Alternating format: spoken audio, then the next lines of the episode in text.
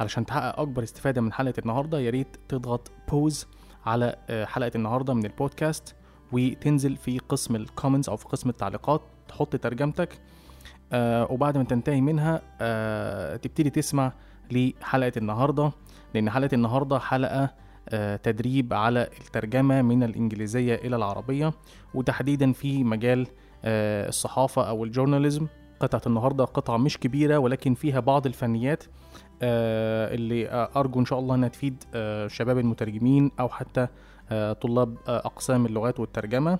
مستوى القطعة مش مستوى صعب أو حتى متوسط. هي أقدر أسميها أحطها في فئة المستوى المبتدئين أو حتى مستوى اللي هو قبل المتوسط. نبدأ حلقتنا النهارده من البودكاست. معكم محمد سعيد مقدم The Localization Academy podcast ونبدأ بعد الانترو Welcome to the Localization Academy podcast with Muhammad Saeed, bridging the gap between academia and the localization industry. السلام عليكم ورحمة الله وبركاته آه، معكم محمد سعيد آه، من localizationacademy.com ودي حلقتنا الرابعة من آه، البودكاست وحلقة مخصصة لطلاب أقسام اللغات والترجمة أو حتى شباب المترجمين واللي هتكلم فيها النهاردة أو هوضح فيها بعض آه، الفنيات في آه، التدريب على قطعة من قطع الترجمة آه، التحريرية من الإنجليزية إلى العربية القطعة زي ما قلت في المقدمة هي قطعة في. في مجال الصحفي ال- الجورناليزم وهي بعنوان جريس نقلا عن اليونان طبعا جريس EU members should share refugee burden or face sanctions أحب أرحب بضيف حلقة النهارده الأستاذ أحمد العشري الجمل أستاذ النحو والصرف آه، بالجامعة الأمريكية بالقاهرة. آه، مشرفني طبعا في الحلقة دي وبإسهاماتي في التعليق على بعض الكلمات أو بعض ال- التعبيرات الاصطلاحية. آه، خلال الحلقة إن شاء الله هنستمع ليها وهنستمع لإسهاماته ومشاركاته خلال الحلقة إن شاء الله. وقبل ما ندخل في التحليل اللغوي والتحليل ال- ال- ال- النحوي للجمل اللي موجودة النهارده في قطعتنا. آه، بطلب من أي حد حابب يتدرب على قطعة الترجمة النهارده أو حابب يحقق أكبر استفادة من آه، حلقة النهارده إنه يوقف الحلقة وينزل في قسم التعليقات أو الكومنتس تحت ويحط ترجمته. آه وأنا بعد الحلقة آه هقيم كل ال- الترجمات اللي موجودة وأحط الملاحظات بتاعتي آه في حالة وجود ملاحظات. آه ويفضل طبعا إنك آه كمتدرب تسمع آه الحلقة بعد آه وضع ترجمتك في آه قسم التعليقات عشان تحقق أكبر استفادة ممكنة آه من الحلقة. آه، مصدر آه، قطعة النهاردة آه، منظمة مترجمون بلا حدود أو Translate Without Borders. آه، وقطعة النهاردة بتتكلم عن آه، مشكلة اللاجئين وتصريح كان تصريح من آه، أحد مسؤولي آه، اليونان وتحديدا رئيس الوزراء آه، أليكسيس تسيبرس وكان بيتكلم عن آه، مشكلة اللاجئين وضرورة تحمل دول الاتحاد الأوروبي لمشكلة اللاجئين أو لعبء اللاجئين على حد وصف يعني آه، أو إن آه، لو في حالة ما حصلش الأمر ده هيكون في عقوبات أو هو بيلوح ل آه، إمكانية آه، تعرض الدول اللي بتمتنع عن الامتثال للقرارات دي آه، إنها تتعرض لعقوبات. فهنشوف النهارده آه، ممكن نتعامل إزاي مع القطعة آه، من الإنجليزية آه، إلى العربية. You're listening to the Localization Academy podcast with Muhammad Saeed. قطعة النهارده طبعا هتكون موجودة في المصادر وتقدروا آه، تنزلوها وبحيث إن يبقى معاك نسخة printed out أو نسخة ممكن حابب لو أنت تشوفها من على من على الموبايل أو من على جهاز الكمبيوتر بتاعك فما فيش أي مشكلة خالص لو حابب تطبعها بحيث إنك تقدر تستمع للحلقة آه، ومعاك نسخة برينتد اوت أو نسخة مطبوعة من النص فبرضه ما فيش أي مشكلة وقطعة النهارده هي uh, Greece says uh, EU members should share refugee burden or face sanctions ده طبعا العنوان زي ما ذكرت في بداية الحلقة As the number of refugees trapped in Greece passes 30,000 Political leaders from all parties held emergency meetings before Monday's EU-Turkey summit to unify the position Athens will take in Brussels. Prime Minister Alexis Tsipras said Greece's basic demands would include refugees cannot be stuck in the country indefinitely. Asylum seekers must be relocated to EU member states directly from Turkey. EU nations like Austria must stop taking unilateral actions, and burden sharing must be equitable among all EU countries, with sanctions for those that do not comply. You're listening to the Localization Academy podcast with Muhammad Saeed. آه، ده النص اللي هيكون محور حلقتنا النهارده واللي هنبتدي آه، فيه بالعنوان اللي بيقول جريس وبعدين في عندي كولون وطبعا في في ال- المجال ال- الصحفي لما يحط اسم بلد أو اسم شخص أو اسم مسؤول ويحط كولون فده معناه إن ده نقلا عن آه، المسؤول ده أو أو البلد آه، دي. آه، فعلى حسب آه، كلام آه، اليونان. طبعا مش اليونان اللي بتتكلم في الحالة دي آه، هو حد من مسؤولي آه، اليونان أو مسؤولي الحكومة أو ممثل للحكومة. ولكن طبعا العنوان آه، آه، بيقول آه، EU members states member states should share refugee burden or face sanctions. طيب قبل ما بنبتدي نترجم العنوان يعني اللي منكم ابتدى آه، النص أو استمع للنص من شوية آه، ممكن يشوف محور ال- الحديث هيكون ماشي إزاي لأن طبعا مشكلة اللاجئين اللي بتهدد طبعا اليونان على حد طبعا زعمهم بيقولوا إن آه، أو هم عاوزين آه، إن عبء اللاجئين ده آه، أو مشكلة اللاجئين دي يبقى فيه مشاركة من باقي الدول الاتحاد الأوروبي أو اليوروبيان يونيون زي ما زي ما هنشوف كمان شوية. في حالة حتى لو الدول دي امتنعت أو بعض الدول دي امتنعت يا إما يبقى الخيار الأصعب أو الخيار التاني اللي هو مواجهة عقوبات أو يكون يتعرضوا ليه عقوبات من الاتحاد الأوروبي يعني. فخلينا نشوف هنتناول إزاي القطعة النهارده ونشوف بعض الفنيات اللي ممكن المترجم آه، أو آه، طلاب أقسام اللغات والترجمة يطلعوا بيها النهارده من آه، حلقة النهارده. نبدأ بالعنوان. طبعا في ال- المجالات الصحفية أو ما يكون في مثلا نص هيتحط مثلا في جريدة أو في خبر ما مثلا يفضل طبعا يكون النص. العنوان عنوان النص تحديدا آه، أقصد آه، يكون آه، آه، لافت للانتباه لافت للقارئ يعني ما يبقاش ما يعديش مرور الكرام كده آه، ما يمرش مرور الكرام على على القارئ بحيث إنه يلفت آه، انتباهه ويقدر بعد كده إنه يدخل آه، على محتوى ال- آه، الخبر أو التصريح ويقرأ المحتوى يعني وده هدف آه، أي جريدة المفروض. آه، طبعا اللي منكم ممكن بيقرأ آه، جرايد بال- باللغة الأجنبية هيلاحظ إن العناوين بتبقى آه، أقصر من كده بكتير. يعني ده أنا بتصنيفي أو وجهة نظري ده شايفه إن ده عنوان طويل بالنسبة لطبيعة ال- الأسلوب أو ال style اللي اللي الأجانب بيكتبوا بيه. ولكن هنتعامل مع النص نشوف هنتعامل مع النص إزاي. آه، مهم جدا وأنا ببدأ أترجم آه، أي جملة أخد بالي من حاجتين. أخد بالي من ال content words وأخد بالي من ال function words أو ال grammatical words أو حتى ال function words على حسب المسميات ال- المتعددة ليها في كتب ال syntax فال content words وال function words أنا يهمني طبعا طبعا في المقام الأول ال content words عشان ما يحصلش فيه أي misunderstanding أو wrong translation أي ترجمة خطأ آه، للعنوان أو حتى لأي جملة من الجمل آه، خلال النص أو في أي project فمهم جدا أخد بالي من ال content words طبعا أقصد بال content words زي ال nouns زي ال verb زي ال adjective زي ال adverbs واقصد طبعا بال structural أو ال function words زي مثلا الاكسيلري فيربس زي البروناونز زي الارتكلز زي البريبوزيشنز بالنسبة للبارس اوف سبيتش ففي ال- التقسيمه الأكثر شيوعا أو ال categories الأكثر شيوعا هم 8 categories اللي هم الناون والفيرب والادجكتيف والادفيرب والبريبوزيشن والبروناون والكونجنكشن والانترجكشن في حين إن في بعض الكتب ممكن بتفصل آه، أو بتعتبر إن ال articles نوع آه، تاسع.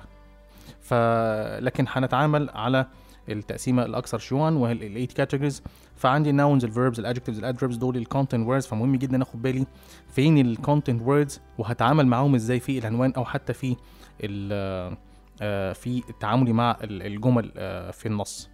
آه، أنا عندي هنا في العنوان عندي كلمة Greece عندي EU member state عندي share وعندي refugee burden وعندي face sanctions لو جينا بصينا على كل كلمة فطبعا عندي Greece آه، اليونان. آه، مش هتحتاج منا مجهود كبير ولكن آه، للأسف لما بلاقي مثلا مترجم بيعتمد على آه، ال machine translation أو الترجمة الآلية فممكن كلمة زي اليونان دي تعمل له مشكلة. إزاي؟ يعني مثلا لو مترجم بيعتمد على الترجمة الآلية في أغلب آه، شغله آه، دون المراجعة أو دو- آه، دون التدقيق في المصطلح حتى لو الحاجات بسيطة جدا.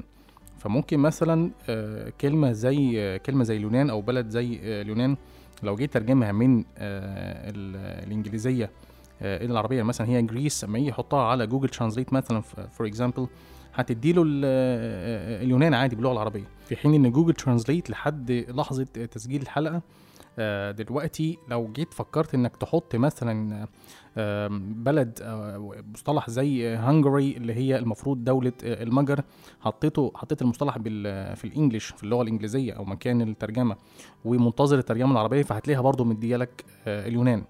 وده خطأ غريب جدا و- وحاجة غريبة جدا من Google Translate طبعا Google Translate ممكن بنخصص له حلقة نتكلم فيها عن المزايا وال- والعيوب وإمتى المترجم ممكن يستخدم Google Translate بحيث ما يضرش آه، النص آه، بعد كده. لكن في موقف زي ده ممكن تسبب مشكلة لو لو حصل والمترجم اعتمد على الترجمة الآلية آه، في آه، في ترجمة ال- ال- الدول. يعني مثلا اللي طبعا الحتة دي هتبقى مثلا هتهم أكتر أو هتبقى ملم بيها أكتر الناس اللي بتستخدم آه، برامج الترجمة مساعدة الكمبيوتر أو ما يعرف بيه ال computer aided translation tools أو ال CAT tools اللي بيوظف ال machine translation داخل آه، نوعية ال CAT tools مثلا. وارد جدا إن ممكن يكون في list من أسامي ال- الدول وقائمة ال- الدول دي فيها آه، من ضمن الدول طبعا اللي موجودة كلمة- آه، دولة آه، تركيا أو تركي.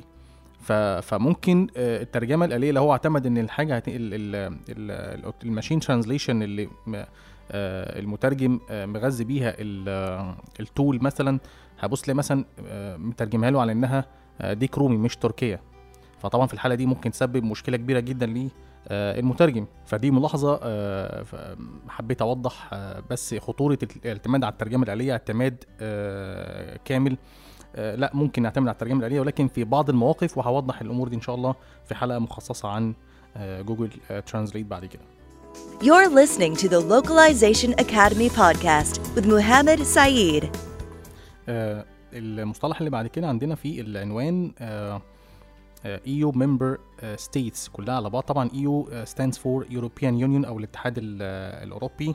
والفريز أو العبارة اللي هي أو آه، member states اللي هي الدول الأعضاء فهو يقصد بيها أو المقصود بيه التركيب على بعض كلها EU member states دول الأعضاء بالاتحاد الأوروبي. و وعدد الدول الأعضاء بالاتحاد الأوروبي حاليا 28 آه، دولة لحين خروج طبعا آه، بريطانيا في آه، في 29 مارس آه، 2019 آه، حسب اتفاقية البريكزيت أو أو خروج بريطانيا من آه، دول الاتحاد ال- الأوروبي اللي حصل تصويت عليها طبعا ومن بين الدول الأعضاء بالاتحاد الأوروبي اليونان آه، وطبعا في النمسا وبلجيكا بلغاريا كرواتيا قبرص آه، في التشيك كمان والدنمارك وإستونيا وفنلندا وفرنسا وألمانيا واليونان والمجر والسويد وإسبانيا والبرتغال وهولندا وفي دول كتيرة مجموعهم 28 دولة طبعا لحين خروج بريطانيا من دول الأعضاء بالاتحاد الأوروبي.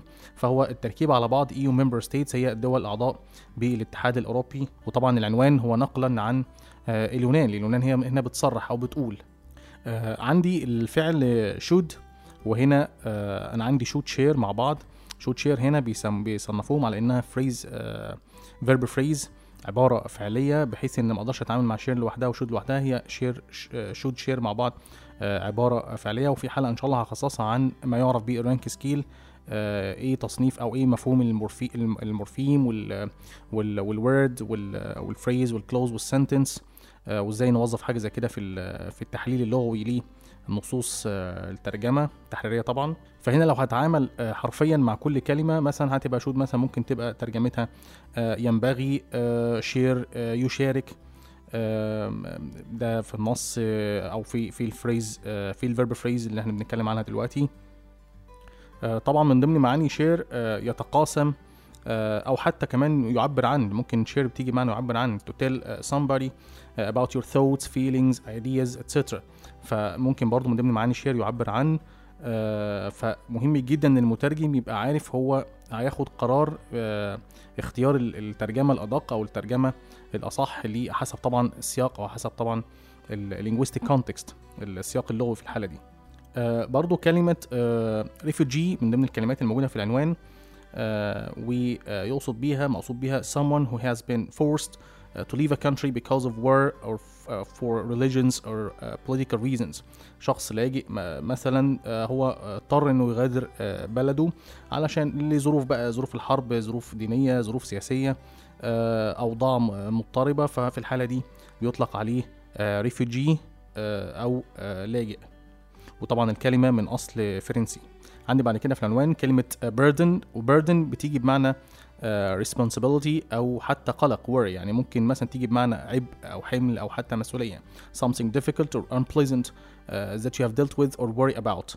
فبرضه مهم إن المترجم ياخد باله من اختياره للألفاظ أو السياق وهنتكلم بعد كده إيه أفضل طريقة من وجهة نظري شايف إن إحنا ممكن نتعامل بيها مع العنوان. آه، في عندي بعد كده برضه كلمة فيس وفيس هنا بمعنى deal with يتعامل مع أو يواجه. آه، ممكن برضه من ضمن معانيها يتعرض ليه. if you face a problem for example you have to deal with it. يعني لو تعرضت لمشكلة أو واجهت مشكلة آه لابد إنك تتعامل معاها.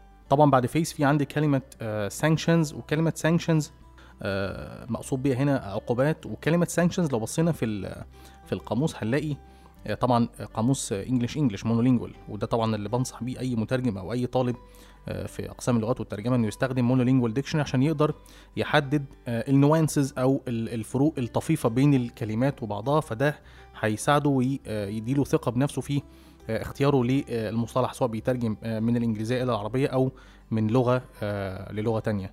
فمهم جدا يستخدم monolingual dictionary. ممكن يستخدم معاه bilingual dictionary ما عنديش مشكلة بس مهم يكون اعتماده الأساسي على monolingual dictionary وده آه وده مهم جدا. حتى المترجمين اللي بقالهم فترة حتى في آه مجال الترجمة مهم جدا الاعتماد على monolingual آه dictionary آه فلو بصينا على sanctions هنلاقي فيه آه هنلاقي ان الكلمة ممكن تيجي آه وممكن تيجي كمان uncountable لو جت countable فهي غالبا آه بتيجي صيغه الجمع usually plural يعني بمعنى uh, an official order which is taken against a country in order to make it uh, obey international laws هنا مقصود بيها uh, عقوبات آه، في حالة لو كانت uncountable فهي بتدي معنى آه، approval an approval or permission especially formal or legal لو جينا مثلا قلنا uh, they tried to get uh, official sanction for the scheme. Uh, ففي الحالة دي هنا uh, uncountable. هو ما نقدرش ما نقدرش نقول an official uh, sanction.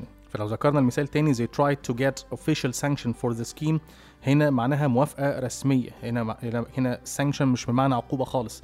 بدليل إن هو كمان ما, ما ينفعش أحط an official sanction لأن ان عشان أحط an أو ال indefinite article سواء a أو an على حسب طبعا الكلمة اللي هتيجي بعدها آه، يبقى أنا بتكلم عن حاجة واحدة حاجة مفردة. فطبعا هنا sanction آه، الاستخدام التاني ليها أو أو الشكل التاني ليها الشكل اللي هو ال uncountable ففي الحالة دي ما ينفعش إني ان أستخدم an في الحالة دي مع official sanction. وهنا تركيبة الجملة ال grammatical structure بتاع الجملة they try to get official sanction. official sanction هنا ك phrase أو كعبارة عدم وجود ال s وعدم وجود ال indefinite article وداني أكتر ليه المعنى اللي هو المعنى ال uncountable ال uncountable لكلمة sanction اللي هي بمعنى approval or permission. فده مثال على إن إزاي ال grammatical structure ممكن آه، يساعد المترجم في اختياره لكلمة آه، بدل من كلمة آه، تانية. فده مهم جدا المترجم ياخد باله جدا من ال syntactic structure أو grammatical structure للجمله أو للعبارة اللي بيشتغل فيها. كلمة sanction كمان لو بصينا عليها في القاموس فممكن تيجي ك function أو ك part of speech ك verb كفعل. وهنا في الحالة دي هتدي معنى يصدق على أو يقر أو يسمح به أو يجيز آه، أو حتى يأذن به يعني to officially accept or allow something.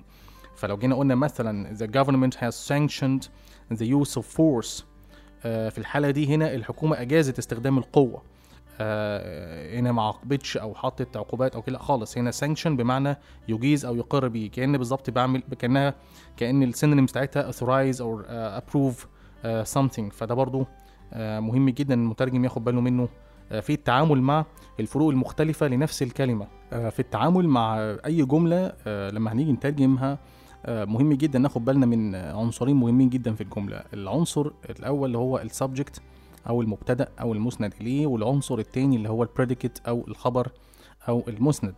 وفي حلقة إن شاء الله هخصصها للحديث عن ال subject وال predicate باستفاضة ولكن لو جينا نتكلم سريعا عن ال subject وال predicate مهم جدا المترجم يبقى قبل ما يتعامل مع الجملة يبقى عارف فين المبتدأ بتاعها وفين الخبر أو فين المسند إليه وفين المسند آه لأن ده هيحدد طريق بدايته إزاي في الجملة ويتعامل معاها إزاي.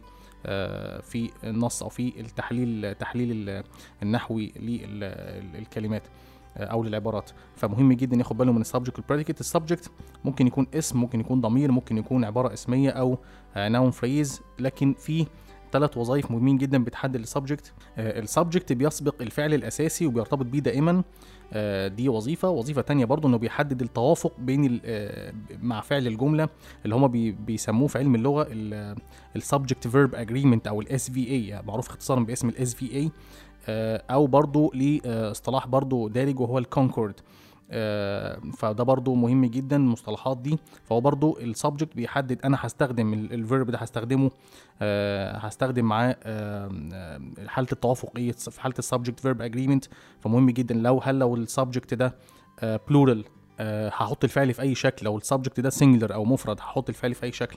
فده برضو وظيفة تانية. الوظيفه الثالثه برضو بيشير إلى أه شيء بنتحدث عنه وبتاكده باقي الجملة. فده برضو مهم جدا ناخد بالنا من مسألة ال subject.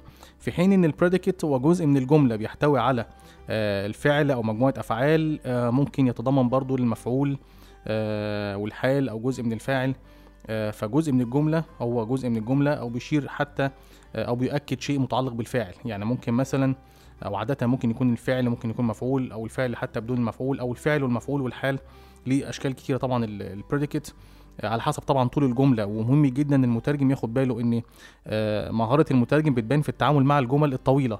عندي الجملة ممكن تكون simple simple sentence ممكن تكون compound sentence ممكن تكون complex sentence وممكن حتى تبقى compound complex تبقى جملة أطول بكتير من حتى إنها تكون simple sentence. فده برضه مهم جدا. حتى ال simple sentence ممكن يكون ال subject في كلمات كتيرة جدا. يعني أنا لو جيت قلت مثلا the student who met me last Wednesday when I was reading a book about physics uh, in, in the library. وقفت على كده دي ما أقدرش أقول جملة دي ما هياش meaningful thought. uh, دي مش meaningful thought أو uh, ما فيش هنا complete meaning. uh, في حين إن الكلمات دي كلها لو جيت قلت مثلا passed the exam بعد ما خلصت ده كله هتلاقي passed the exam the student who met me last Wednesday when I was reading a book about physics in the library ماله بقى الراجل ده ماله الشخص ده ماله الطالب ده passed uh, his exam or passed the exam ففي الحالة دي كل الكلمات اللي قبل passed كلها عبارة subject عبارة عن subject عبارة عن subject فالجملة دي كلها جملة كبيرة جدا ومع ذلك هي simple simple sentence جملة uh, بسيطة في العنوان بتاعنا النهارده آه أنا عندي جريس. طبعا هو نقلا عن اليونان أو اليونان هي اللي بتصرح بحاجة زي كده. لكن خلينا نبدأ من بعد آه جريس. EU member states should share refugee burden or face sanctions. في الحالة دي أنا عندي ال subject هو EU member states وعندي ال predicate should share refugee burden or face sanctions. فنقطة التعامل مع العناوين ده مهم جدا. آه سواء كانت عناوين آه رئيسة أو عناوين حتى فرعية. مهم جدا ناخد بالنا إن العنوان يكون آه لافت للانتباه. مهم جدا عنوان يكون جملة اسمية ناخد بالنا من المسألة دي. طيب لو جينا مثلا حبينا نحط اقتراحات ممكن مترجم يقول مثلا والله اليونان وبعدين يحط مثلا الكولون على أساس إن هي اليونان هنا اللي بتصرح. وبعدين راح بادئ الجملة بيه ينبغي لأعضاء الاتحاد الأوروبي مشاركة عبء اللاجئين أو تقاسم يعني عبء اللاجئين أو مواجهة العقوبات. في الحالة دي لا يفضل إن أنا أبدأ جملتي بجملة إن أنا تكون جملة فعلية في العنوان. فقام عكس الجملة خلاها مثلا أعضاء الأوروبي أو أعضاء الاتحاد الأوروبي ينبغي لهم مشاركة عبء اللاجئين أو مواجهة العقوبات. وأنا قلت هنا ينبغي لهم مش ينبغي على لأن برضه أنا بشوف خطأ شائع إن استخدام تعبير أو الاصطلاح ينبغي على هو الأصح ينبغي لي. وبما إن مرجعنا في اللغة العربية القران الكريم فأنا عندي في سورة مريم الآية 92 وما ينبغي للرحمن أن يتخذ ولدا. فهنا ينبغي للرحمن. برضو عندي في سورة ياسين الآية 40 آه لا الشمس ينبغي لها أن تدرك القمر ولا الليل سابق النهار. فبرضو هنا آه ينبغي لها. برضو في سورة في سورة ياسين برضو الآية 69 آه وما علمناه الشعر وما, ينبغي له. فبرضو هنا آه مهم جدا ناخد بالنا من آه استخدام ينبغي. هل يستخدم ينبغي على أو ينبغي لي؟ فهنا الأفضل أو الأصح ينبغي آه لي. آه لكن هنا العنوان مش آه ما أقدرش أقول ان هو impressive ما أقدرش أقول ان هو attractive ما هواش لافت آه لانتباه القارئ. آه عشان كده يفضل دايما في في ترجمة العناوين ان أنا أحاول قدر المستطاع قدر المستطاع إن أنا آه أحاول أصيغ العنوان بشكل آه بشكل لافت للانتباه بحيث إن هو آه يجذب انتباه القارئ. آه، هنا اليونان بتدلي بتصريح طبعا نقلا عن أحد مسؤوليها في الحكومة اللي هو تحديدا آه، أليكسيس تسيبراس زي ما هنشوف بعد كده في النص. آه، وهي بتحط دول آه، الاتحاد الأوروبي أو دول أعضاء الاتحاد الأوروبي بتحطهم بين أمرين الأمرين كلاهما صعب. إما إن الدول دي آه، تتقاسم آه، مشكلة اللاجئين أو عيب اللاجئين معاها أو إنها تتعرض لعقوبات. ففي الحالة دي في عندي مصطلح جميل جدا في اللغة العربية إن هو اللي هو بين آه، المطرقة والسندان. آه، لما يكون في أمرين الأمرين كلاهما آه، صعب أو كلاهما فيه آه، ممكن يسبب مشاكل. ففي الحالة دي ممكن استخدم التعبير ده في اللغة العربية إن هو آه، بين المطرقة آه، والسندان. ففي الحالة دي كان اقتراحي للترجمة أعضاء الأوروبي بين مطرقة تقاسم عبء اللاجئين وسندان آه، العقوبات. خلينا نستمع لتعليق آه، الخبير اللغوي الأستاذ أحمد العشري الجمل آه، أستاذ النحو والصرف ومحاضر آه، النحو والصرف بالجامعة الأمريكية بالقاهرة. آه، عن المصطلح ده ونرجع تاني آه، مع بعض. السلام عليكم. المطرقة بالكسر آلة الطرق والسندان بفتح السين وسكون النون وزنه فعلان هو الحديدة التي يطرق عليها وتكون تحت المطرقة. يقولون بين المطرقة والسندان أي بين أمرين كلاهما شر. يبقى أنا في الحالة دي حققت ثلاث شروط. الشرط الأول إن المعنى طبعا وصل تماما المعنى الثاني أو الشرط الثاني اللي هو آه، جملة اسمية ومهم جدا العنوان يكون آه، لافت لانتباه القارئ ف آه، وفي نفس الوقت برضو أوصل للقارئ أو ما وصل أو, أو يعني ما وصلش للقارئ إن ال- العنوان ده مترجم. لأ هو مكتوب كأنه مكتوب باللغة العربية فمهم جدا الاعتبارات دي ومهم جدا المترجم ياخد باله من من ال- الاستخدامات آه، السليمة للتعبيرات في اللغة العربية ويحاول يوظفها آه، قدر المستطاع حتى لو لم تذكر مباشرة آه، في النص الإنجليزي. ولكن المعنى بيوضح ده إن اليونان عاوزة تحط دول الاتحاد الأوروبي بين أمرين الأمرين كلاهما آه، صعب. آه، أمر فرض آه، العقوبات آه، في حالة لو آه، لم تتحمل آه، عبء اللاجئين أو تتقاسم معاه آه، أو تشاركها في آه، مشكلة اللاجئين. ففي الحالة دي هيكون في فرض آه، للعقوبات. آه، فده كان اقتراحي للترجمة. وطبعا هنتظر آه، اقتراحاتكم وتعليقاتكم طبعا في آه، قسم التعليقات تحت. وأكيد طبعا هيكون في ترجمات أفضل من كده بكتير. ولكن هحب برضو أستمع ونشارك آه، ونسري برضو آه، قسم التعليقات آه، أسفل آه، الحلقة. آه، مصطلح كمان بين المطرقه والسندان موجود لانجلش اكسبريشن تعبير جميل جدا باللغة الانجليزيه وهو آه، between the hammer and the anvil between the hammer and the anvil وهنا في الحاله دي آه، ممكن بنقول عليه لو في حاله شخص أو أو أو موقف أو حاجة آه، بتتعرض ل two equally unpleasant uh, or dangerous or risky uh, alternatives where the uh, avoidance of one ensures facing the other's harm آه، فمهم جدا ال- المترجم يكون ملم بال idiomatical expressions في آه، اللغة الإنجليزية والتعبيرات برضو آه، الاصطلاحية في اللغة العربية ويحسن توظيفها ويحسن استخدامها بعد كده. زي ما هنشوف برضو إن مهم جدا إن المترجم يكون ملم بال collocations أو آه، زي ما يعرف ما يعرف اللغة العربية المتلازمات اللفظية أو المصاحبات اللفظية آه، فده برضو بي بيعزز من آه، قدرته اللغوية وبرضو بي بيوضح للقارئ آه، تمكن المترجم من آه، ترجمة النص. فمهم جدا المترجم آه، أو الطالب حتى أقسام اللغات والترجمة ياخد باله من الأمور دي ويحاول يتدرب نفسه عليها من بدري. You're listening to the Localization Academy podcast with Muhammad Saeed. ننتقل للنص نفسه بعد العنوان. ولو لاحظنا اللي منكم طبعا شاف ال- المصدر أو شاف النص من المصادر. هيلاقي إن ال- الفقرة عبارة عن جملتين بس الجم- الجملتين آه، كل جملة منهم جملة طويلة جدا. يعني إحنا بنتكلم مثلا آه، الجملة الأولى اللي هي من أول the- as a number of refugees uh, trapped in Greece passes uh, 30,000 آه، الجملة دي آه، لحد نهايتها اللي هي Athens will take آه، actually اللي هي the position Athens Athens will take in Brussels. الجملة دي حوالي 32 كلمة. آه، 32 كلمة تقريبا. فالجملة طويلة جدا ونوع الجملة آه، جملة معقدة أو complex sentence. آه، فمهم جدا إن أنا أخد بالي من النوعية دي. طبعا أنا عندي في ال في ال آه، كأنواع الجمل في عندي حاجة اسمها structure based classification في عندي purpose based classification.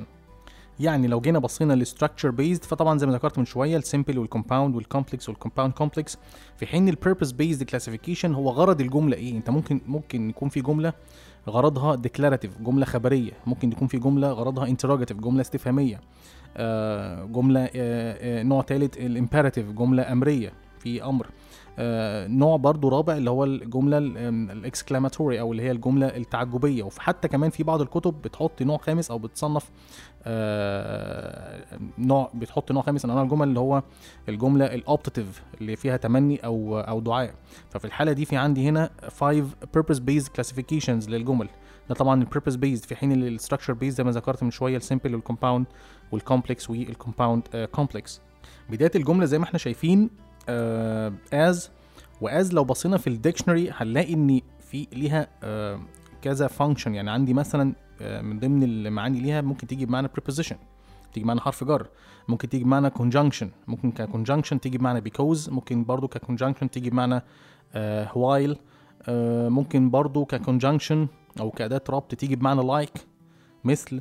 وممكن حتى كconjunction تيجي بمعنى although. آه على الرغم من ففي الحالة دي ليها أشكال مختلفة أو أشكال متنوعة آه كترجمة. ففي الحالة دي أنا كمترجم هختار إيه؟ هل هي في الحالة دي هتدي معنى because ولا هتدي معنى like ولا هتدي معنى while ولا هتدي معنى آه although آه لو بصينا على ال- الجملة هنلاقي إن ال- آه الاجتماع المفروض حدث هيقطع مرحلة زيادة عدد آه، اللاجئين. يعني هو العدد متوقفش عن ال 30 ألف العدد قابل للزيادة العدد في ازدياد.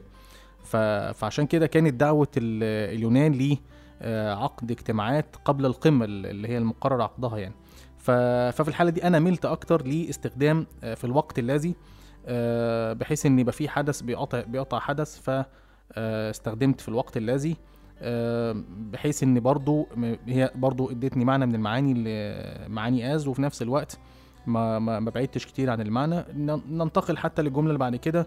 The number of refugees trapped in Greece passes 30,000 طبعا لو بصيت للجملة أنا زي ما قلت في ال القسم ده إن الجملة دي جملة complex والجملة ال complex دي مقسومة إلى two clauses ال clause الأولى اللي هي آه، ما يطلق عليها أو ما, ما تعرف بيه ال dependent clause dependent clause على أساس وجود as. فأنا لو جيت قلت as the number of refugees trapped in Greece passes 30,000 وقفت عند كده ففي الحالة دي أنا ما عنديش meaningful sentence ما عنديش complete thought.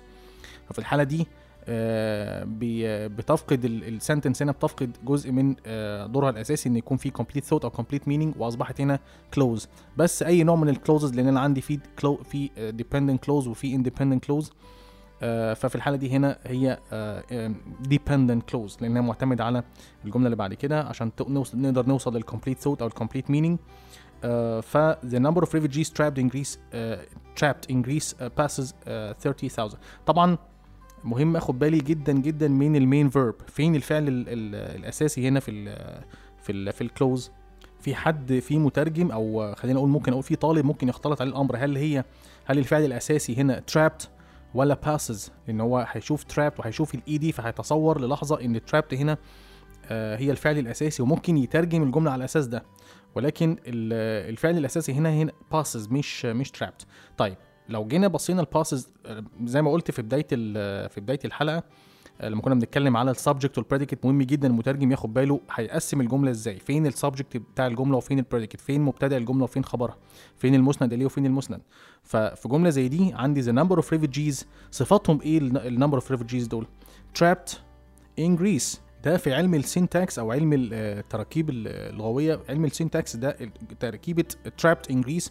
آه، دي بيسموها post nominal modifier post nominal modifier على أساس ان الكلمة الأساسية اللي عندي refugees. وبعد كده كل الكلمات اللي من أول the number of لحد Greece كل ده بيخدم على refugees. بمعنى أنا هنا ما أقصدش أي refugees أنا أقصد الريفوجيز اللي هم trapped اللي هم آه، محاصرين آه، أو العالقين زي ما هنشوف هنتعامل معاها إزاي دلوقتي. طيب هل هم trapped في أي دولة؟ في, Italy in Spain uh, in Turkey لا هو يقصد trapped in Greece. ففي الحالة دي كل الكلمات دي بتخدم على كلمة refugees ففي الحالة دي syntactically speaking uh, تركيبة trapped in Greece هنا nominal uh, modifier. على أساس طبعا ليه post لأن هي جاية بعد مش قبل.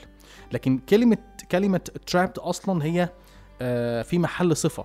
كلمة trapped في محل صفة. أنا عندي آه، في عندي ال adjective وفي عندي ال adjectival إيه الفرق بين ال adjective وال adjectival إن ال adjective الكلمة اللي واخدة function صفة. لكن ال adjectival أي كلمة حتى ممكن تكون noun ممكن حتى الكلمة دي تكون noun ولكن جاية في محل صفة. ففي الحالة دي بقول إن الكلمة آه، جاية في ال adjectival position أو واخدة adjectival position اي جاي في محل صفة. فهنا trapped in Greece هنا كأنها بتصف ال- التركيبة دي كلها أو ال phrase دي كلها كأنها بتصف ال refugees أنا أنا مش قاصد أي refugees أنا قاصد ال refugees اللي هم trapped في آه، اليونان. فدي برضو نقطة مهمة جدا ناخد بالنا منها وإزاي المترجم هيوظف فهمه لل- للتركيبة دي في الترجمة إلى العربية. وبعدين عندي طبعا ال predicate passes 30000 فهنا passes هنا ال main verb عندي بدون أي آه، بدون أي auxiliary verbs آه، ففي الحالة دي برضو قدرنا نحدد فين فين ال main verb عشان نقدر آه، نطلع بيه الجملة أو نبتدي نترجم منه آه، الجملة. طيب لو عملنا lexical analysis للجملة هنلاقي طبعا كلمة refugee إحنا اتكلمنا عنها آه، في بداية الحلقة وقلنا إن كلمة refugee اللي هي لاجئ be trapped be trapped كتركيبة على بعض بمعنى عالق أو محاصر. لو جيت قلت مثلا uh, if someone or something is trapped uh, they are unable to move or escape from a place or a situation في الحالة دي لو شخص uh, in a trap أو مثلا uh, he is trapped مثلا uh, في situation أو في place فهو في الحالة دي uh, هو مش قادر يهرب منه أو مش قادر إن هو يتحرك uh, بعيد عن ال- عن الموقف ده أو أو المكان ده يعني. Uh, عندي برضو pass pass هنا to go beyond a point or a degree or a stage uh, etc. آه، فترجمة مقترحة لل dependent clause لحد ما ننتقل بعد كده لل independent لبقية الجملة. ممكن نقول آه، في الوقت الذي تجاوز آه، فيه عدد عدد اللاجئين المحاصرين في اليونان 30 ألف لاجئ. وطبعا هنت- ه- هنس- نستمع دلوقتي لتعليق الخبير اللغوي الأستاذ أحمد العشر جمل في مسألة الأرقام إزاي يتعامل مع الأرقام في ال- الجملة دي. السلام عليكم ورحمة الله وبركاته. تجاوز عدد اللاجئين ثلاثين ألف لاجئ. قلنا ثلاثين لأن الأعداد في اللغة تعرب على حسب مواقعها في الجملة. وتجاوز العدد ثلاثين ألف لاجئ. ثلاثين مفعول به منصوب وعلامة نصبه الياء لأنه ملحق بجمع المذكر السالم. وقلنا ثلاثين ألفا لأن الألف هي معدود الثلاثين فتكون منصوبة لأن الأعداد من أحد عشر إلى تسعة وتسعين يكون معدودها تمييزا منصوبا. وقلنا ثلاثين ألف لاجئ لأن لاجئ هذه هي معدود الألف والألف من مضاعفات المئة. إذا مضاعفات المئة يأتي بعدها مفرد مجرور. طيب ننتقل بعد كده ل بعد ما انتهينا من ال dependent clause ننتقل لل independent clause أو باقي الجملة الأولى من النص عندنا النهارده آه، والجملة بتقول political leaders from all parties held emergency meetings before Monday's EU Turkey summit to unify the position Athens will take in Brussels. لو جينا بصينا للمصطلحات اللي موجودة في ال independent clause آه، هنلاقي إن عندي مثلا كلمة political آه، which is related to politics بمعنى سياسي وهي ك- كلمة ال function بتاعها adjective. آه، عندي برضو كلمة leaders بمعنى قادة أو زعماء. آه، برضو عندي كلمة party. كلمة party هنا مقصود بها آه، حزب. وإن كانت كلمة party ليها معاني كتيرة جدا لو جينا بصينا عليها في القاموس أي قاموس monolingual لكن المعنى المقصود به هنا بمعنى آه، حزب أو an organization of people who have similar political beliefs uh, and ideas who work to have uh, their members elected to positions uh, in the government. هو uh, بمعنى هنا حزب. ولكن برضو ممكن uh, في لغة القانون بتيجي بمعنى طرف. سواء كان مثلا ممكن يبقى طرف لو جه مثلا في بعض الأحيان في, في لغة القانون first party ففي الحالة دي تترجم الطرف الأول مش الحزب. Uh, برضو تيجي بمعنى حفلة لو social event in which an entertainment uh, food and drinks are provided. ففي الحالة دي برضو من ضمن معانيها uh, حفلة. وليها معاني كتير برضو كلمة party ممكن نبقى نطلع عليها في في القاموس. ولكن مقصود بها هنا في الحالة دي political uh, party uh, حزب سياسي. عندي برضو الفعل held وهنا في ال held هنا في صيغة ال past في صيغة الماضي. وأصل الفعل أو root root الفعل هنا hold بمعنى يعقد. وهنا في متلازمة آه، لفظية أو في آه، مصاحبات اللي هو hold آه، an emergency to hold a meeting آه، يعني عشان يبقى التعبير- دقيق آه، أو ال collocation مظبوط. a meeting بمعنى يعقد اجتماعا. فمهم برضو المترجم يبقى عارف ال collocations المناسبة أو المصاحبات ال- اللفظية المناسبة وي- ويوظفها صح ويحسن استخدامها. برضو عندي في آه، emergency بمعنى طارئ.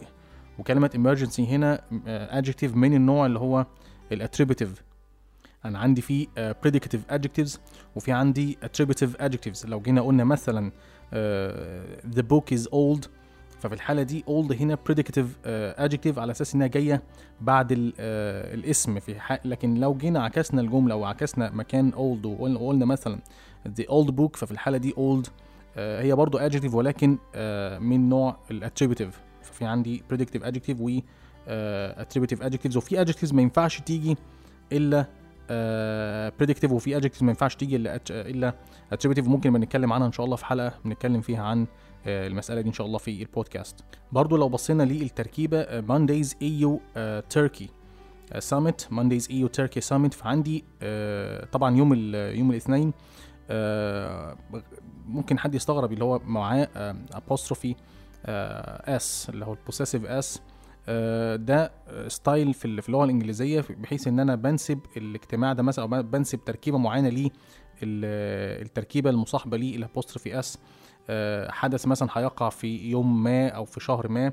ففي الحالة دي ممكن أنسبها اليوم لشخص التاريخ whatever ففي الحالة دي مفيش مشكلة خالص. لو جيت قلت مثلا مثلا Egypt's foreign minister ففي الحالة دي أنا بقول وزير الخارجية آه، المصري. فده برضو تعبير آه، شائع آه، مهم جدا. المترجم يطلع كثيرا على آه، الجرايد ال- أو الصحف الأجنبية بحيث يبقى عارف إيه التركيبات المناسبة بحيث لو حب لو جه يترجم من اللغة العربية للإنجليزية فيبقى عارف إيه الاصطلاحات المألوفة أو المتعارف عليها آه، في الصحافة آه، الإنجليزية.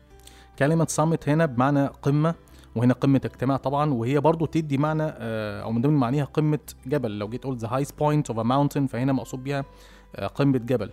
لكن summit بمعنى آه، قمة اجتماع. هنا an important formal meeting between leaders of government from two or more countries. ففي الحالة دي هنا برضو المعنى الأصح ليها في السياق هنا أو السياق اللغوي هنا قمة اجتماع. برضو آه، التركيبة على بعض. لو جيت قلت the summit فهنا معناها the highest أو most successful or most important point uh, of something. لو جيت قلت مثلا she certainly hasn't reached the summit of her career.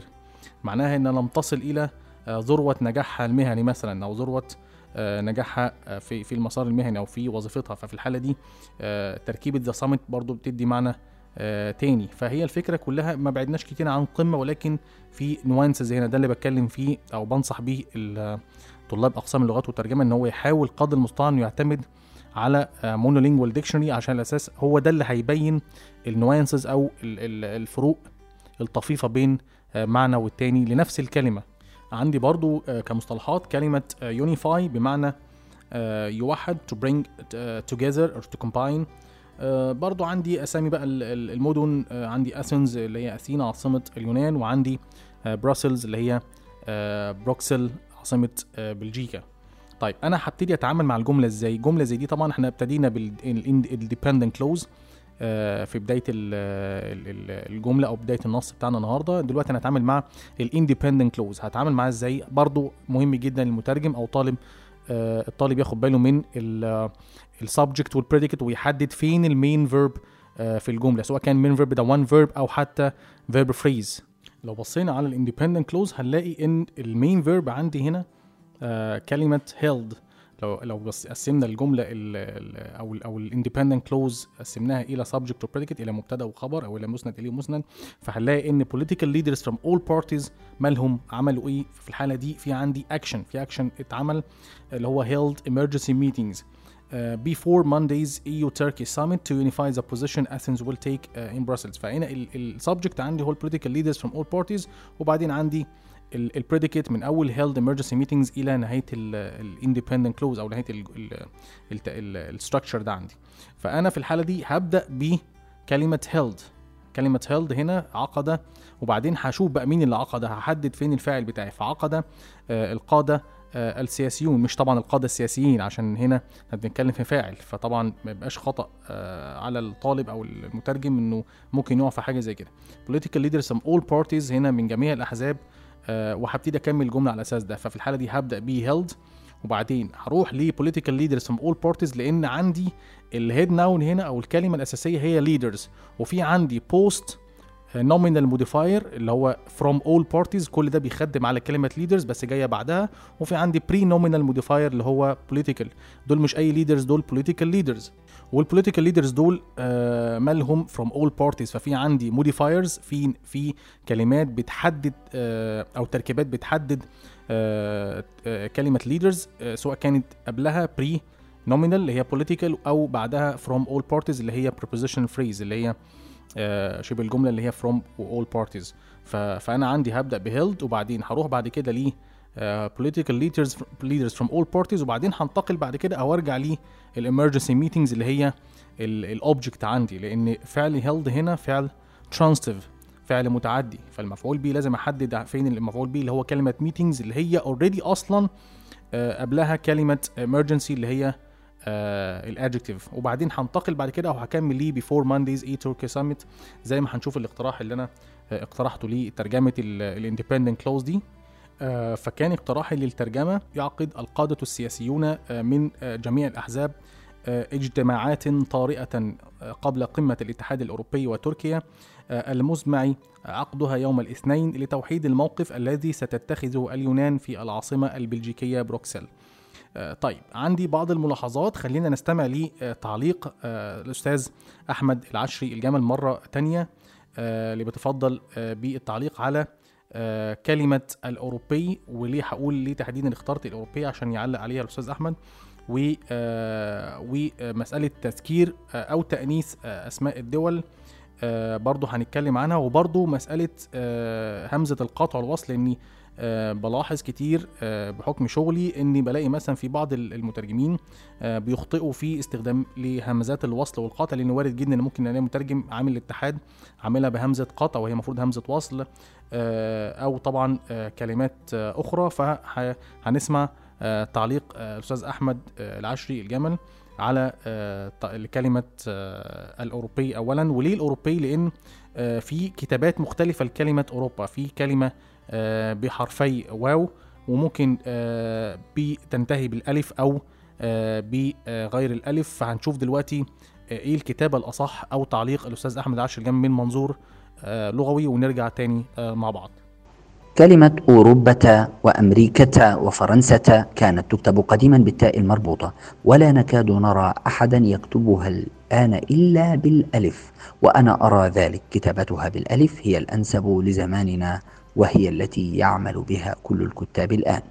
أما في كلمة أوروبا بعضهم يكتبها بواوين بواو قبل الراء وواو بعد الراء وبعضهم يكتبها بواو واحدة قبل الراء. ولا مانع في اللغة أن نكتب أوروبا بواو واحدة أو بواوين ولكن الأقرب إلى نهج العرب هو كتابتها بواو واحدة لأنهم يحبون عدم تكرار الحروف في الكلمة الواحدة.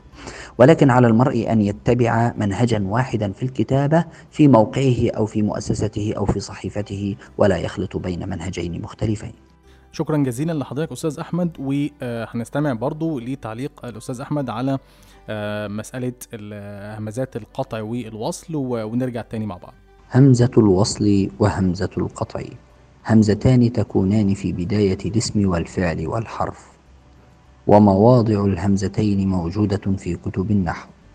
الأسماء كلها على سبيل المثال قطع ما عدا أسماء قليلة محفوظة مثل ابن وابنة وامرؤ وامرأة واثنان واثنتان واسم بالإضافة إلى مصدر الخماسي ومصدر السداسي فهذان المصدران تابعان للأسماء وهمزتهما وصل. وفي الأفعال أمر الثلاثي وصل. وماضي الخماسي وأمره وصل وماضي السداسي وأمره وصل. وفي الحروف كلها قطع ما عدا ال الألف واللام اللتان تكونان للتعريف في بداية الكلمة وصل. هذه المواضع كلها مذكورة في كتب النحو يمكن مراجعتها. وأنصح لكم باقتناء كتاب الإملاء والترقيم للأستاذ عبد العليم إبراهيم. وبسؤال الأستاذ أحمد عن آه، مسألة آه، تذكير الدول أو آه، تأنيثها. آه، وإيه الدول اللي ممكن تيجي آه، بصيغة بصيغة آه، مذكرة. فده كان تعليق أستاذ أحمد آه، على المسألة دي.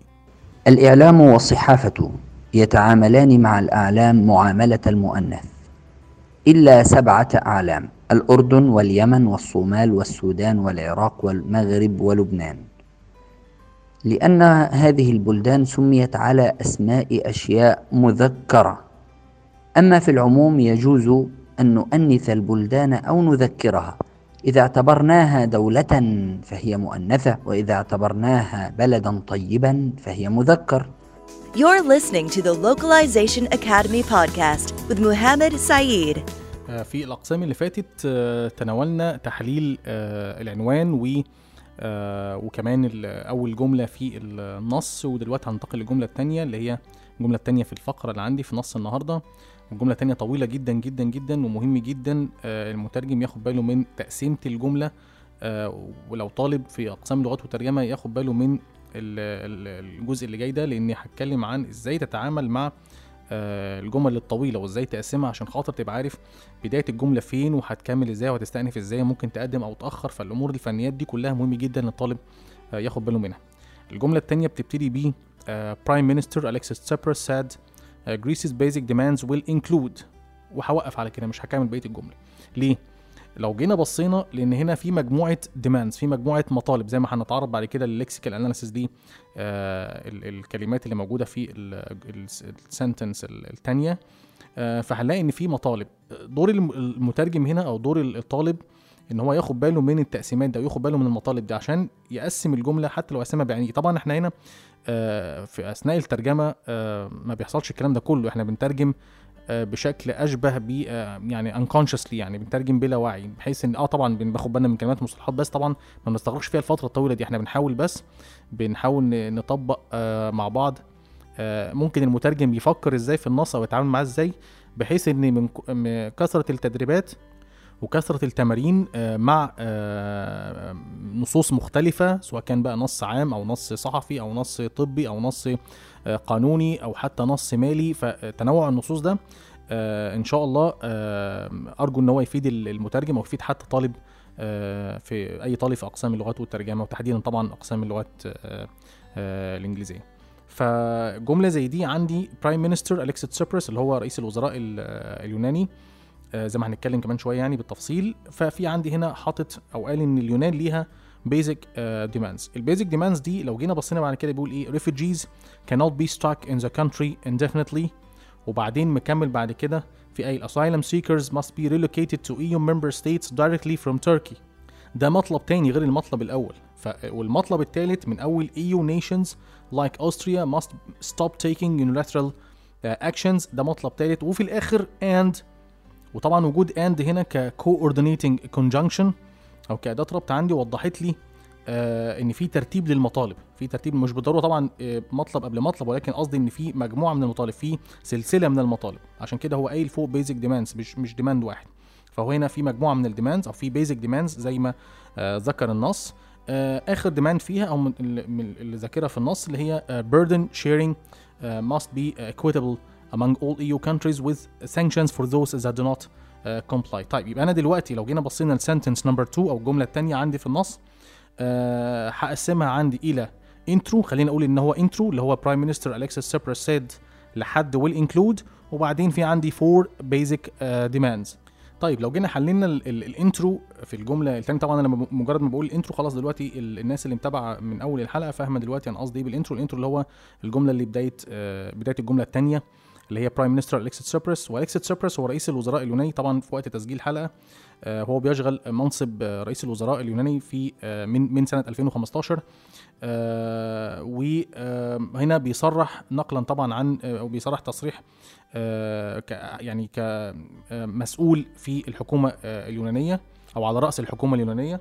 فهنا اليكسيس تسيبرس ساد طبعا لو مترجم ممكن يقول مثلا قال فلان الفلاني أو أو صرح فلان الفلاني. فهنا في الحالة دي هقول قال قال إيه؟ هقول قال إن مش قال أن اللي برضه بلاقيها خطأ شائع استخدام أن آه، مع آه، فعل القول. وهي الأصح طبعا آه، يقول أو قال آه، إن.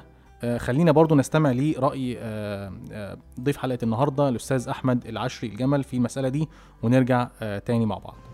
تكسر همزة إن عندما تقع بعد القول. كقول إبراهيم في القرآن الكريم وقال إني ذاهب إلى ربي سيهدين. وكقول عيسى في المهد قال إني عبد الله آتاني الكتاب وجعلني نبيا. آه عظيم. يبقى أنا في الحالة دي لو هقول آه قال فهقول قال الكسيس تسبرس رئيس الوزراء أو رئيس الوزراء اليوناني إن واقوم مكمل في الحالة دي خلاص يبقى قال إن لو هقول صرح هقول صرح بأن لو آه هو لو الكلام ده استئناف لحديثه فممكن أقول آه كلغة آه صحافة ممكن أقول استطرد في حديثه قائلا ممكن أقول أردف قائلا يعني أضاف من جانبه مثلا أضاف كذا. ففي الحالة دي برضو مهم جدا التنوع ده في الصياغة. برضو لو بصينا على ال lexical analysis لكلمة demands طبعا هنا كلمة جمع مش مفرد و مقصود بيها أو المعنى بتاعها آه، a strong need for something. يعني ممكن حتى forceful uh, statement in which you say that something must be done or given to you. ففي الحالة دي كمعنى ليها في في monolingual dictionary ففي الحالة دي آه، هنا في four demands أو four آه، آه، basic demands أربع مطالب آه، آه، رئيسية أو رئيسة آه، لليونان. مهم جدا إن ناخد بالنا منها بحيث إن إحنا ننقل ده أو نعكس ده في الترجمة من الإنجليزية آه، إلى العربية. آه، طبعا أنا فضلت إن أنا ما انتقلش مباشرة للجملة الثانية من غير آه، كلمات آه، كلمة انتقالية زي مثلا ومن جانبه أو من جانبه وهم داخل بعد كده في الجملة قال الكسيس تشابرس رئيس الوزراء اليوناني إن المطالب آه، الرئيسة لليونان. طيب خلينا نستمع برضو ل آه، تعليق آه، الأستاذ أحمد العشري على آه، كلمة آه، الرئيسة لأن في آه، خلاف ما بين كلمة الرئيسة وكلمة الرئيسية فخلينا نستمع لمشاركه الأستاذ أحمد العشري الجمل في المسألة دي وتعليقه على ال- الاختلاف ده ونرجع تاني مع بعض. الصفات في اللغة العربية لا تضاف إليها ياء النسب. أقول فلان كريم وفلانة كريمة.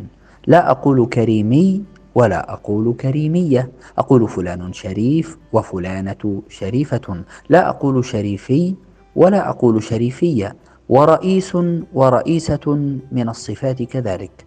فمن الصواب أن أقول رئيس رئيسة ولا أقول رئيسي ورئيسية. فأقول مثلا المطالب الرئيسة والعناوين الرئيسة والأمر الرئيس أي المهم. ولكن مجمع اللغة العربية أجاز استخدام الياء تحديدا مع الصفة الوحيدة كلمة رئيس ورئيسة ونقول رئيسي ورئيسية. لكنني لا أرى مسوغا لذلك. شكرا جزيلا آه، أستاذ أحمد. آه، طيب آه، ننتقل بعد كده للمطلب الأول في طبعا في الجملة الثانية زي ما إحنا اتفقنا هنقسمهم لاربع مطالب اللي هم ال basic demands المطلب الأول كان refugees cannot be stuck in the country indefinitely. أنا طالما قسمت آه، الجملة لقطع صغيرة أو أجزاء صغيرة فسهل جدا أعرف أتعامل معاها وسهل جدا أبقى عارف آه، هبتدي منين وهنهي فين وهنتقل إزاي آه، بسلاسة ما بين جملة والتانية أو ما بين فقرة والتانية أو حتى ما بين كلمة والتانية أو مصطلح والتاني. فعندي أول مطلب refugees cannot be stuck in the country indefinitely آه، فالمطالب دي ممكن أقول سوف تتضمن أو ستتضمن بحيث برضو عشان أنتقل بسلاسة وأقوم داخل بعد كده على كل مطلب آه، من المطالب آه، آه، الأربعة. وارد جدا تقابلني عقبه طب أنا هتعامل إزاي مع كلمة cannot يعني كلمة كلمة cannot هنا أنا عندي هنا مثلا دي functional word زي ما اتفقنا في بداية ال- الحلقة أنا عندي في content words وفي عندي functional words. فال modal verbs أو ال auxiliary verbs في الحاله دي آه، هي functional words. طب أنا هتعامل إزاي مع مع الكلمة دي؟ في حين إن ال main verb عندي هو stuck وهي طبعا جاية passive طب أنا هتعامل إزاي مع الجملة زي دي؟ أنا في الحاله دي آه، ممكن المترجم يستخدم آه، آه، استراتيجية است- باستخدام طبعا يستخدم ما يعرف به ال function shift ال function shift لو جينا عرفنا ال function shift ال function shift occurs when an existing word takes an, uh, a new uh, syntactic function. uh, واخدة وظيفة uh, تركيب ووظيفه uh, نحوية تانية بحيث مثلا الكلمة دي بدل ما كانت فعل ممكن تبقى آه اسم. يعني لو جيت مثلا ممكن نصيغها أو هنا بتعبر مثلا عن الإمكانية فهنا بقول عدم امكانيه فممكن أقول مثلا آه عدم إمكانية بقاء آه، آه، اللاجئين مثلا في البلاد إلى أجل غير مسمى. يعني كلمة indefinitely زي ما هنيجي نتعرض ليها بعد كده هنلاقي إن من ضمن معانيها آه، إلى أجل غير مسمى. وده أنا شايف إن ده الترجمة آه، ال- الأدق ليها يعني من ضمن المعاني اللي موجودة. فطبعا آه، وارد جدا المترجم يلجأ لحيلة ال function shift إنه يغير في وظيفة الكلمة. اولا هو حافظ على المعنى ولكن لم يتقيد ب ال syntactic structure أو ال- التركيب تركيبها تركيب الكلمة فده مهم جدا. فطبعا آه، ممكن المترجم يلجأ للحيلة دي في مواقف كتيرة جدا آه وإن شاء الله هنتعرض بعد كده لنصوص وارد جدا نستخدم فيها مسألة ال function shift لا سيما كمان هنتعرض للمساله دي في الترجمة الطبية لما نيجي بعد كده نحلل آه ترجمة ل PIL أو patient information leaflet هنشوف في تحديدا الجزء الخاص بال side effects أو الآثار الجانبية إزاي المترجم ممكن يتحايل على التركيبات دي باستخدام ال function shift لو جينا بصينا برضو على monolingual dictionary هنلاقي إن كلمة stuck التركيبة اللي هي be stuck in بمعنى unable to uh, move or set in a particular position or place or way of thinking. فلو جيت قلت مثلا seven people were stuck in the lift over an hour فهنا آه، معناه إن هم آه، أصبحوا آه، أو كانوا محاصرين أو كانوا عالقين في آه، المصعد مثلا لمدة ساعة أو أكتر من ساعة. آه، فمهم جدا ناخد بالي برضو من التركيبة دي ال copula أو to be plus stuck plus آه، in. برضو التركيبة دي أو ال structure ده برضو من ضمن معانيه آه، to be in a difficult situation or unable to change or get away of uh, get away from a situation. فبرضو من ضمن ده من ضمن معاني التركيبة اللي هي be stuck in فبرضو مهم جدا المترجم ياخد باله من من التركيبات دي. وزي ما قلت بكرر دايما وهفضل أكرر إن مهم جدا المترجم أو حتى الطالب يعتمد على monolingual dictionary على أساس إن ده هي- هيبين له الفروق الطفيفة أو ال nuances زي ما بنسميها في علم اللغة ال nuances ما بين الكلمات وبعضها آه، وكلمة indefinitely بمعنى having no exact limits آه، أو ممكن حتى بتدي بمعنى آه، not precise أو not definite. ففي الحالة دي آه، لو جينا بصينا لترجمة ليها من الإنجليزية العربية هنلاقي إن من ضمن معانيها أو من معنى اللي أنا شايفه المناسب للنص هنا اللي هو إلى أجل آه، إلى أجل غير مسمى. ففي الحالة دي آه، قدرنا نعدي من المعضلة الأولى في مسألة cannot وننتقل بسلاسة ليه من من المطلب الأول للمطلب الثاني زي ما هننتقل ليه بعد الفاصل.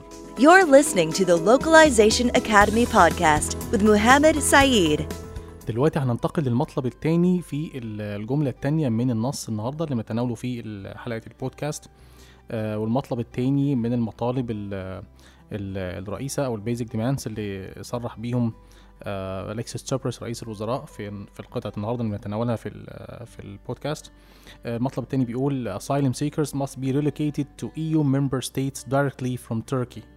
آه، طيب خلينا نبص على معاني ال- ال- الكلمات. آه، asylum seekers اللي هو شخص بيطلب اللجوء أو طالب آه، اللجوء. آه، عندي برضو آه، relocate كلمة relocate يعني آه، يرحل آه، شخص من مكان لمكان أو من أو من بلد لبلد. آه، EU member state زي ما قلنا في ال- العنوان الدول الأعضاء بالاتحاد الأوروبي. وعندي directly اللي هي مباشرة اللي هي الادفيرب وعندي طبعا تركي اللي هي تركيا طيب خلينا نشوف هنتناول المسألة دي إزاي مع بعض أو ال- أو ال- المطلب التاني إزاي مع بعض. لو لاحظنا في آه، لو جينا قارنا آه، ال style آه، المطلب الأول المطلب التاني لو بصينا للمطلب الأول هنلاقي إن هو بيقول آه، refugees cannot be stuck والمطلب التاني بيقول آه، asylum seekers آه، must be relocated. فهنلاقي إن في تركيبة عندي كده في في ال verb phrase أو العبارة الفعلية اللي هي مكونة من ال modal verb أو ال auxiliary verb وال copula أو verb to be وعندي ال main verb هنا في الحالة دي. طبعا في حالة المطلب الثاني must be relocated فهنا ال main verb عندي هو relocate ف... فزي ما استخدمت عملت function shift مع كلمة كانوت فأنا عشان أحافظ على ال style ويكون في parallel style أو في آه، بستخدم آه، أسلوب آه، موازي في التعبير آه، المطلب الأول والمطلب الثاني أو كلا ال- ال- الجملتين. ففي الحالة دي آه، يفضل إن أنا أعمل function shift كلمة must must هنا بتعبر عن ضرورة. ففي الحالة دي يفضل مك- ممكن أستخدم كاقتراح من الاقتراحات إن أقول مثلا آه، مع ضرورة كذا. ففي الحالة دي بدل ما أخليها جملة فعلية اخليها جملة جملة اسمية أقول مع ضرورة كذا. آه، فهنا عملت function shift أو هنا اتعمل function shift أو حولنا وظيفة الكلمة من modal أو modal verb أو auxiliary verb إلى آه، إلى noun في اللغة العربية. وطبعا هنتنازل هنا عن verb to be لأن be و relocated هيتحولوا برضو إلى آه، إلى noun هيتعمل لهم برضو function shift تاني زي ما قلت. آه، فهتبقى آه، إعادة آه، ترحيل. وبعد كده هكمل ترجمة آه، بقية المطلب التاني عادي خالص. آه، EU member states directly from Turkey. فكان الاقتراح ممكن يبقى آه، مع ضرورة إعادة ترحيل طالب اللجوء إلى آه، الدول الأعضاء بالاتحاد الأوروبي مباشرة آه، من آه، تركيا. طبعا لو جينا بصينا على كلمة relocate فمعناها أو بمعنى في المونولينجوال ديكشنري to آه، locate again أو to move to a new place. ولو لاحظنا في في ال monolingual dictionary هنلاقي إن هي آه، ممكن تيجي ك transitive verb كفعل متعدي وممكن تيجي كمان intransitive verb. فبرضه آه، ليها أكتر من شكل فمهم جدا المترجم ياخد باله من آه، آه، استخدام ال- اللفظ أو استخدام الكلمة الاستخدام الصحيح للكلمة أو للفعل. You're listening to the Localization Academy podcast with Muhammad Saeed. ننتقل للمطلب الثالث برضه في نفس في جملتنا الثانية من النص آه، آه، آه، اللي إحنا بنناقشه النهارده في حلقة البودكاست. آه، المطلب الثالث بيقول EU nations. وبعدين في عندي جملة اعتراضية آه، like Austria. Must stop taking unilateral actions. فهنا برضو عندي جملة آه، صغيرة جدا أو مطلب ثالث بيصاغ في جملة صغيرة جدا. فبرضو في الحالة دي آه، مهم جدا إن أنا آخد بالي من ال subject وال predicate ال subject عندي هيكون آه، EU nations آه، like آه، Austria. وعندي هنا ال predicate من أول must must stop taking لحد آه، actions unilateral actions. آه، في عندي ال main verb اللي هو stop وعندي طبعا آه، في عندي كلمة must اللي هي آه، auxiliary verb. فعشان أحافظ برضو زي ما قلت قبل ال- الفاصل مسألة ال- إن أنا أحافظ على ال parallel آه، أو ال parallel style فيكون في آه، استخدام مناسب لل style أو نوحد ال style طالما استخدمت function shift مع must ومع cannot في المطلب الأول والثاني فيفضل طبعا إن أنا أكمل على ال style ده أو الأسلوب ده. فبرضه أنا ملت ليه آه، استخدام آه، كلمة ضرورة برضه على أساس أعبر عن must وأحول الفانكشن أو أعمل function shift لكلمة must من auxiliary verb آه، اسم. طبعا EU nations آه، آه، هو مقصود بيها ال EU member states. فأنا مش في الحالة دي مش هترجمها أمم الاتحاد الأوروبي لا هكمل عادي زي ما كنت. واحول برضو آه، دول الاتحاد الأوروبي أو آه، بلدان الاتحاد الأوروبي أو الدول الاعضاء بالاتحاد الأوروبي فمفيش مشكلة خالص هكمل زي ما أنا.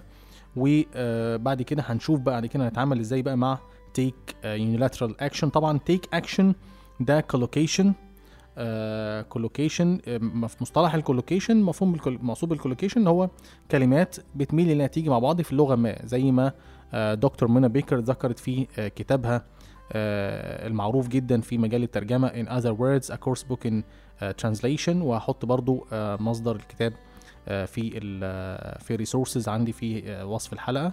آه برضو هنلاقي كلمة آه unilateral هنا اللي بتسبق آه actions. آه وهنا هي adjective آه لكلمة آه actions. آه كلمة unilateral آه بمعنى done or undertaken by one person or party for example يعني. ففي الحالة دي آه unilateral actions معناها إجراءات آه أحادية الجانب من طرف واحد أو من جانب واحد زي ما آه ذكر هنا أليكسا تسيبرس وكان بيشير تحديدا إلى آه Austria. و Austria آه، هي النمسا والنمسا من ضمن الدول الأعضاء بالاتحاد الأوروبي اللي انضمت هي وفنلندا وال والسويد سنة آه، 95 كانت من أوائل الدول اللي انضمت. فطبعا هو بيشدد على المسألة دي من ضمن المطالب الرئيسة أو ال basic demands اللي اللي اتكلم عنها في جملة رقم اتنين في النص النهاردة. آه، فممكن الترجمة المقترحة لل- للمطلب ده ممكن نقول مثلا فضلا عن ضرورة بحيث إن أنا أنتقل بسلاسة من آه، المطلب ال- ال- التاني للمطلب التالت.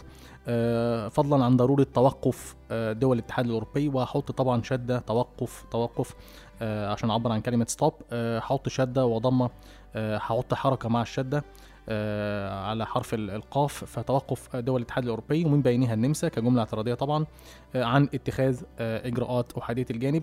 خلينا برضو نستمع ل آه، آه، مشاركة آه، أستاذ آه، الأستاذ الفاضل الأستاذ أحمد العاشر جمل في مسألة آه، وضع الشدة على الحرف مع الحركة. نستمع لتعليق الأستاذ أحمد ونرجع تاني آه، مع بعض. السلام عليكم ورحمة الله وبركاته. من الأخطاء الشائعة جدا في الكتابة هو وضع شدة فوق الحرف المشدد دون وضع حركة معها. لابد أن نضع الحركة مع الشدة. إن وضعنا شدة فلابد أن يكون فوقها فتحة أو ضمة أو كسرة مع التنوين أو مع غيره لكن لا نضع الشدة وحدها فوق الحرف المشدد. You're listening to the Localization Academy podcast with Muhammad Saeed. آه، وأخيرا وصلنا إلى المطلب الرابع آه، في الجملة الثانية من النص عندنا واللي بتبدأ ب and burden sharing must be equitable among all EU countries. وبعدين بيكمل بعد كده with sanctions for those that do not comply. آه، وطبعا those هنا عايدة على الدول اللي هي EU countries اللي هتمتنع طبعا عن الامتثال للقرار ده أو أو اللي هي مشاركة أعباء اللاجئين أو المسؤولية تحمل مسؤولية اللاجئين. فمحور حلقة النهارده يعني. لو جينا بصينا على كلمة burden فكلمة burden بمعنى عبء أو حمل أو تيجي برضو معنى مسؤولية uh, something oppressive or uh, worrisome. فبرضو مهم جدا uh, ناخد بالنا من ال- المعاني الدقيقة للكلمة. uh, برضو عندي كلمة uh, equitable. اللي هي uh, بشكل منصف uh, أو بإنصاف. وإن كنت بميل أكتر لكلمة بستبعد خالص كلمة بشكل أو الكلمات زي تم وقام آه، لأنها يعني آه، غير مستحب إن أنا أستخدمها كثيرا في اللغة العربية. طالما أنا عندي البديل اللي أقدر أصيغ بيه المبني المجهول آه، أو حتى أصيغ بيه الفعل. فليه أقول مثلا قام فلان بزيارة؟ لما ممكن أقول زار فلان. آه، فيفضل طبعا إن أنا أبتعد عن الكلمات دي قدر ال- ال- المستطاع. عندي برضو كلمة sanctions و... و... وكلمة sanctions نقدر نرجع ليها في بداية الحلقة. كنت اتكلمت عنها برضو آه وضحت sanctions إن في استخدام countable وفي استخدام تاني uncountable فبرضو ممكن نرجع ليها في بداية الحلقة. وعندي طبعا كلمة comply والpreposition معاه. comply with معناها يمتثل ليه ممكن بقى يمتثل ليه آه، قرار أو يمتثل ليه معايير معينة أو يطبق معايير معينة مثلا. ممكن سواء مثلا حاجات ليها علاقة بال industry standards مثلا أو local laws مثلا قوانين محلية أو حتى لوائح مثلا regulations فبرضو آه، comply with آه، مهم جدا برضو نبقى عارفين الاستخدام الأمثل ليها أو إزاي نعبر عنها في آه، في اللغة آه، العربية. آه، from a syntactic point of view لو بصينا إلى التركيب التركيب الجملة أو تركيب الجزء ده أو المطلب الرابع في الحالة دي هنلاقي إن برضو في نفس ال style اللي هي must برضو ب آه، موجودة في الحالة دي برضو في استخدام ثالث ل must من من في المطالب الأربعة. فأنا في الحالة دي طالما التزمت ب style معين التز- مشيت عليه في حاله في الحالة دي أنا عملت function shift أو غيرت وظيفة must من auxiliary verb إلى آه، اسم فهكمل برضو زي ما كنت وهقول وضرورة واقوم مكمل عادي. آه، طيب في الحالة دي ممكن أقول مثلا وض- وضرورة تقاسم آه، الأعباء آه، بين مثلا آه، جميع دول الاتحاد الأوروبي. آه، بإنصاف مع فرض أم مكمل بعد كده. طبعا سانكشنز مش موجود معاها كلمة فرض يفرض عقوبات. ولكن آه، آه، مفيش مشكلة خالص إن المترجم يضع كلمة آه، أو أكثر بحيث إن هو آه، يخدم المعنى ولكن دون تكلف أو دون آه، من دون حتى إن هو يضلل القارئ أو آه، يسيء مثلا فهم ال- النص. فهنا ال- ال- العقوبات هتفرض أكيد. ففي الحالة دي ممكن أكمل وأقول مع فرض عقوبات على آه، الدول التي لا تمتثل. طبعا الدول هنا آه، في استخدام عندي الكلمة those ف those هنا بتشير إلى ال EU countries طبعا ال EU countries اللي هتمتنع طبعا عن الامتثال ل آه، ال- القرارات اللي هو المفروض يعني مزمع آه، اتخاذها في ال- القمة دي. You're listening to the Localization Academy podcast with Muhammad Saeed. ف ده يعني دي كانت حلقة النهاردة وده تناولنا للنص يعني تناولنا قدر المستطاع بعض ال- ال- الفنيات اللي ممكن الطالب يستخدمها في تحليله للنص وازاي يتعامل مع الجمل الطويلة وازاي يبص على ال subject وال predicate أو المبتدأ والخبر أو المسند آه، إليه والمسند.